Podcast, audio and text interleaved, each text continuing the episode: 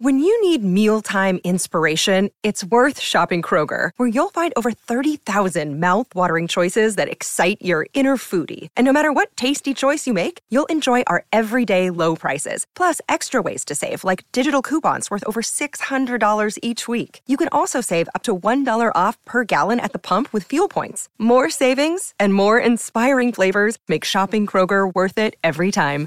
Kroger, fresh for everyone. Fuel restrictions apply. Snippet, the short podcast platform. Boy meets 90s. Boy meets 90s. Back again with Boy Meets 90s, where I, a 30 something boy, interview some of my favorite icons, legends, and sometimes memes, you know, before there even were memes, from the decade that defined our childhoods, the 90s. Today on the show, we welcome Joseph Marcel, who you best know as Jeffrey the Butler on Fresh Prince of Bel Air, among many other roles. His voice, his likeness, and his zingy one liners are ingrained in people's psyches still to this day, and I'm very excited to have him on the show. We will discuss the monumental popularity of the show that was almost instantaneous. We will discuss Joseph's true passion, the theater, and we will also go over how important Fresh Prince was to race relations and elevating black voices in the media, particularly in the early 90s. But first, we will learn how Joseph, a British, classically trained Shakespearean actor, got the role of the sarcastic, quippy butler on an American sitcom in the first place, all the way back in 1990. I usually uh, answer this question with firstly by saying there comes a time in every actor's life when he needs a pension. He needs to look ahead to the future. Um, how I got the role, uh, it's it's it's one of those things that um, is beyond luck. I don't know. Uh, the, the planets have something to do with it. I was actually working on an an American play in London. Um, August Wilson's Joe Turner's Come and Gone. When I was asked, would I like to put a certain amount of this thing on tape and send it to the United States because people like Quincy Jones and and I had heard of some guy, a rapper guy called Will Smith, think you know that I should do it. So I did it, and it, I sent it today, Thursday. It arrived on Friday. On Saturday, they said, uh, "We will send you some more, and will you do it this way? And will you do this? Will you do this?" They well, in in essence, they directed me, and I did that and we sent it off the following Thursday. And they said, um, right, we need him in Los Angeles on Monday. And my agent said, well, you can't have him. He's, he's got another week on this play. And, you know, I'm sorry, in Britain, you have to stay to the end of the contract. You can't leave. Who knew? Who knew that, you know, this thing was hanging by a thread? And, and they said, okay, yeah, we'll wait. We'll wait a week. So I finished my run of Joe Turner's Come and Gone, in which I played a character called Bynum. We finished on Saturday night. I flew on Sunday. I arrived in Los Angeles. Somebody picked me up, took me to the hotel. I walked into the hotel room and the phone started ringing. And all these people knew me who I'd never heard of before. So that was fun. And then the next day they took me and I met Will, which was a, it really was uh, astonishing. I mean, he was the, you know, he was, he was like um, Quicksilver. He was he, he, just a bundle of energy. And I met uh, James Avery, the late James Avery, uh, God rest his soul. And uh, you know, we, we, we clicked, and really that was it. And in the process of life itself, I found out that I had appeared at UCLA in 1987 on tour with the Royal Shakespeare Company, and somebody had seen me. So when this role came up, somebody said, "Why don't you see if this guy from the Royal Shakespeare Company is available?" Wow. And yeah, serendipity, I suppose. So, what do you remember about like the first couple years of the show and realizing that you guys really had something special? What, what is that? What when you think about that time period, what comes to mind? Firstly, how nervous I was. I think I'd been a stage actor for about 20 years at that time. And I'd done various televisions in Britain and stuff. But I, you know, I, I, yeah, I was I was kind of. I wasn't as cool as I am now. I, mean, I was kind of having to get involved with this episodic stuff, and it um, meaning um, weekly, almost like as we say in London, in Britain, weekly repertory. You know, kind. I got more confident in the sense that I, I relaxed a little more. But the most marvelous thing about it all was that we loved each other. Mm. You know, we got on well together. Will was a treat. I mean, you know, we uh, we we never thought about anything other than what we were doing. Yes, that love between the cast was apparent, contagious, and sometimes tear inducing. Fresh Prince quickly became the highest rated sitcom in its first season, skyrocketing to 20 million viewers a week. There was one particular moment where Joseph remembers realizing how popular the show was. I never imagined that, that, that it would be what it is, what it has become. Um, but I remember sometime whether whether it was during the first or second season, it may be towards the end of the first season, people were saying, Do you know what's happening? People are leaving football on ABC for 28 minutes, coming to watch The Fresh Prince of Bel Air, and going back to football. And we began to think, maybe, maybe there is something. And, and really, that's how it started. What do you think was so very special about it? Did it have something to do with that, just that natural chemistry you guys had off the screen? Uh, why, why was the show so remarkable? Now, everything I say from now on is conjecture. Um, it's my guess because I, I, I, don't know. Firstly, we had an extraordinary uh, uh, uh, executive producer in Winifred Hervey Stallworth, as she was then. We had amazing writers. Um, the, the people behind us really supported us.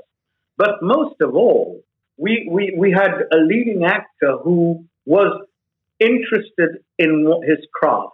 He was interested in what he was doing. He, you know, he cared about about things. He cared about how he said things. He cared about, you know, how do I get a laugh there? He, he, he really cared about the mechanics of, of, of, of acting and, and, and comedy. And if, if, if, you, if you go to work every day and not wish you were somewhere else, I think that's really what it was about. I mean, we just, we, we looked forward to being with each other. You know, we'd spend the eight, ten hours we do, and then, yeah.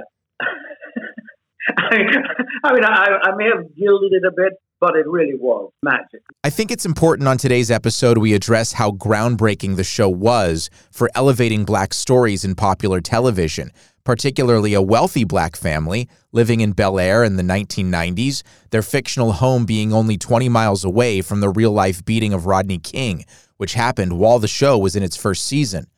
Of course, there were other genre breaking and boundary breaking black led shows that came before Fresh Prince, but they were few and far between.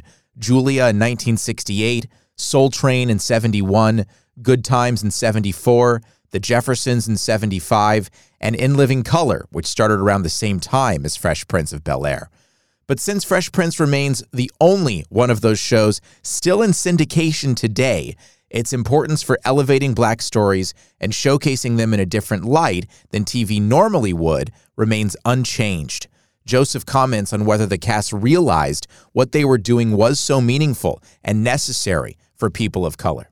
Our, our show was the um, the next level of television. Whereas just before you had Cosby, who was a doctor, but mostly um, a man who worked. You know, he did a job. We moved on to a more, um, I can only talk about it in, in, in, British terms, a more aristocratic black family um, who lived in Bel Air. They had an English butler, but a black English butler, uh, you know, which is just extraordinary. They, um, uh, Philip was the partner in a very successful law firm. Uh, you know, those people did exist, but they never came to the fore. We didn't know about them. Uh, but most of all, it was the fact that this family, with all its eccentricities and, uh, uh, and, and stuff, really was a family, you know, and the family included everyone, everyone, Jeffrey, everybody. It was that unit. And, and, and the, the unit was attractive because, like in whole families, all families, there is a whipping boy. There is somebody that everybody makes fun of. But the fun is never malicious, and it's always so the uh, the, the, the scale shifts.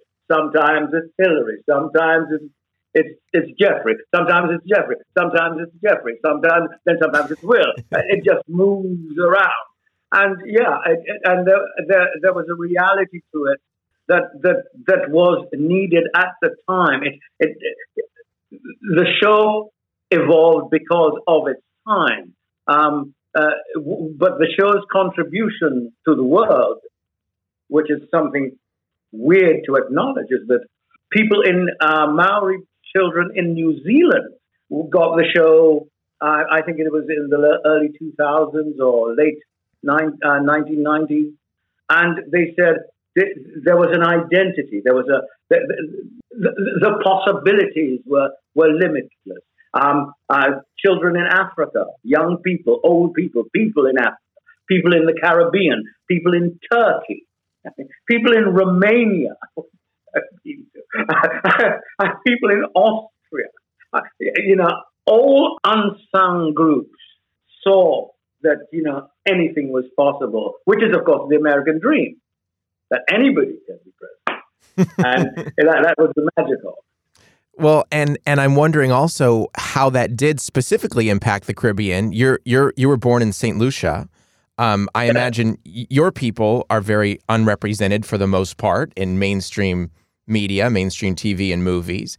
Did you being on that show give some hope to young actors or young uh, prospective entertainers from where you're from?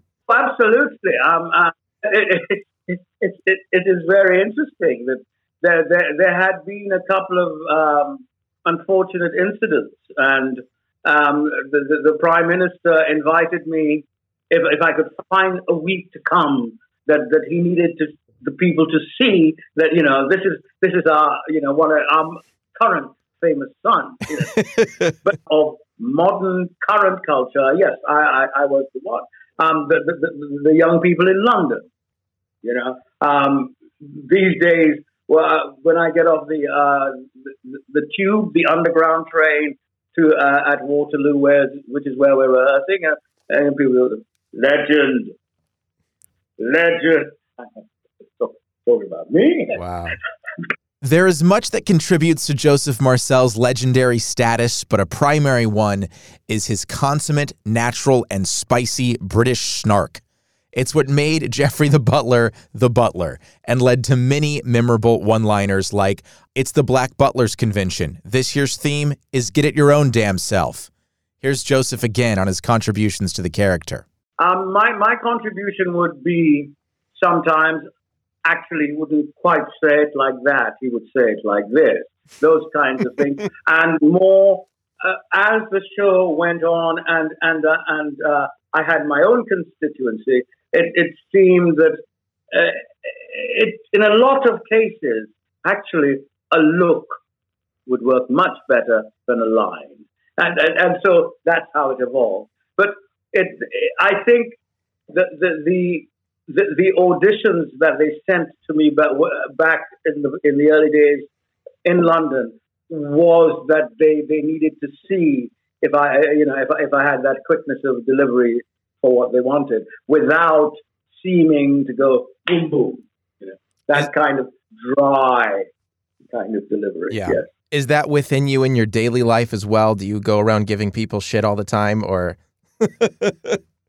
yeah, yeah, everybody expects me to say this sort of nonsense. You know, yeah, you know, say, well, no, um, because um, Geoffrey has become legendary, and he he is part of me. He's part of my life. But it really is simply the the, the, the kind of culmination of 20 years of acting. It, it's it's being an actor, being able to do what is requested, what is required of you and, and to do it to the best of your ability and to make it seem as though it was it is an original thought newly coined. Joseph went on to tell me how the popularity of Fresh Prince gave him the freedom of choice professionally to do or not to do. In other words, the financial success of the show allowed Joseph to pick and choose what sorts of projects he worked on after it ended in 1996. And as you heard at the beginning of this episode, he is back on stage performing Shakespeare. Working on a sitcom for six years, not exactly his first choice, gave him the power to wake up in the morning and do what he truly loves every day. I think you've hit it on the thumb there, sir. I think you have. That is, it is. And, and, and it, it, it, it's purely selfish in the sense that when you, when you get to my age, um, you know, uh, dementia and all that other good stuff is all you have to look forward to and aches and pains. And with Shakespeare, it constantly challenges, challenges me to, to learn, you know, archaic English and all sorts of weird stuff to say thank you to the gods, I continue to do so. um, and you also recently flew to LA uh, during the pandemic to do the reunion for Fresh Prince. Um, which, oh my god! Which was uh, unbelievable to watch. It was so much fun on HBO Max. Talk about getting back together with everybody. What was that like? Oh man, that was that that that was that was um. You see, we had we had every few years we get together and we have lunches and stuff. But this was the first time in 30 years that we had actually been on the set. So you can imagine, you know, the, the, the rekindling of memories and reactivating of uh, frustrations and all the stuff. And the worst part about it, perhaps the most interesting, is that when we did meet on the set, it was like, oh Lord, that's Karyn. Huh. That's Miss Hillary. That's Tatyana with her children. Oh, oh that's Alfonso. Will, look at Will. Uh, you know, you, you had to grasp hold of your mind and bring it back to the present. And I mean, it was wonderful. I mean, it's just wonderful but that the, the initial instinct was, my God, this is, you know, we are not the people who should be here. They're the people who should be uh, behind us somewhere. Then, no, no, we are the people. We're just time does what it does. I mean, it, it, was, it was, it was truly, truly. It was one of those moments where, when we got together, that you know, we missed James Avery. Um, his his his corporeal presence wasn't there, but spiritually you could feel, you know. Yeah. Incredible. All right, only a couple more things I want to ask you. So, um, we touched on this a little bit, but I want to bring it to present times. You know, everything that's still going on with with race in the world, and particularly in our country. Do you think watching Fresh Prince is still important? Did it set the stage for new things that are even more important now that we watch? I mean, how do we um, utilize Fresh Prince as a tool, perhaps, to continue, you know, viewing black people differently on TV? Fresh Prince's greatest moments were that everything was done with humor. Everything.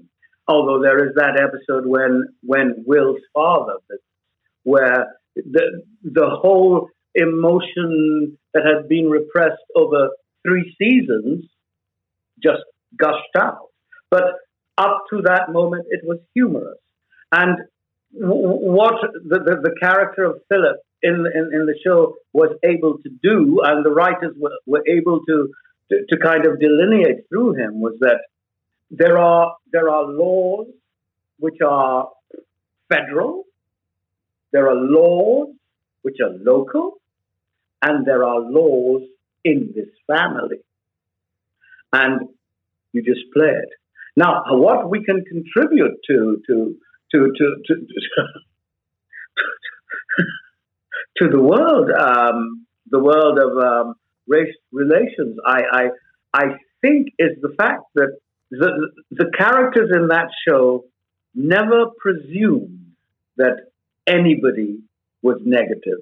It has to do with what the great man said: um, the contents of their spirit, who they are, not the color of their skin. Yeah. yeah. Fresh Prince of Bel Air um, forced people to see that. Boy meets 90s. Boy meets 90s. Thank you again to Joseph Marcel. You can currently catch him in the stage production of Hamlet, doing what he loves at the Young Vic Theatre in London. It also has a live stream at youngvic.org. I'm Tyler Russell for Boy Meets 90s. Find more short podcasts you'll love at snippet.fm. And in the words of Uncle Phil, just remember happiness comes from the inside. Thank you, Tyler. Bye bye.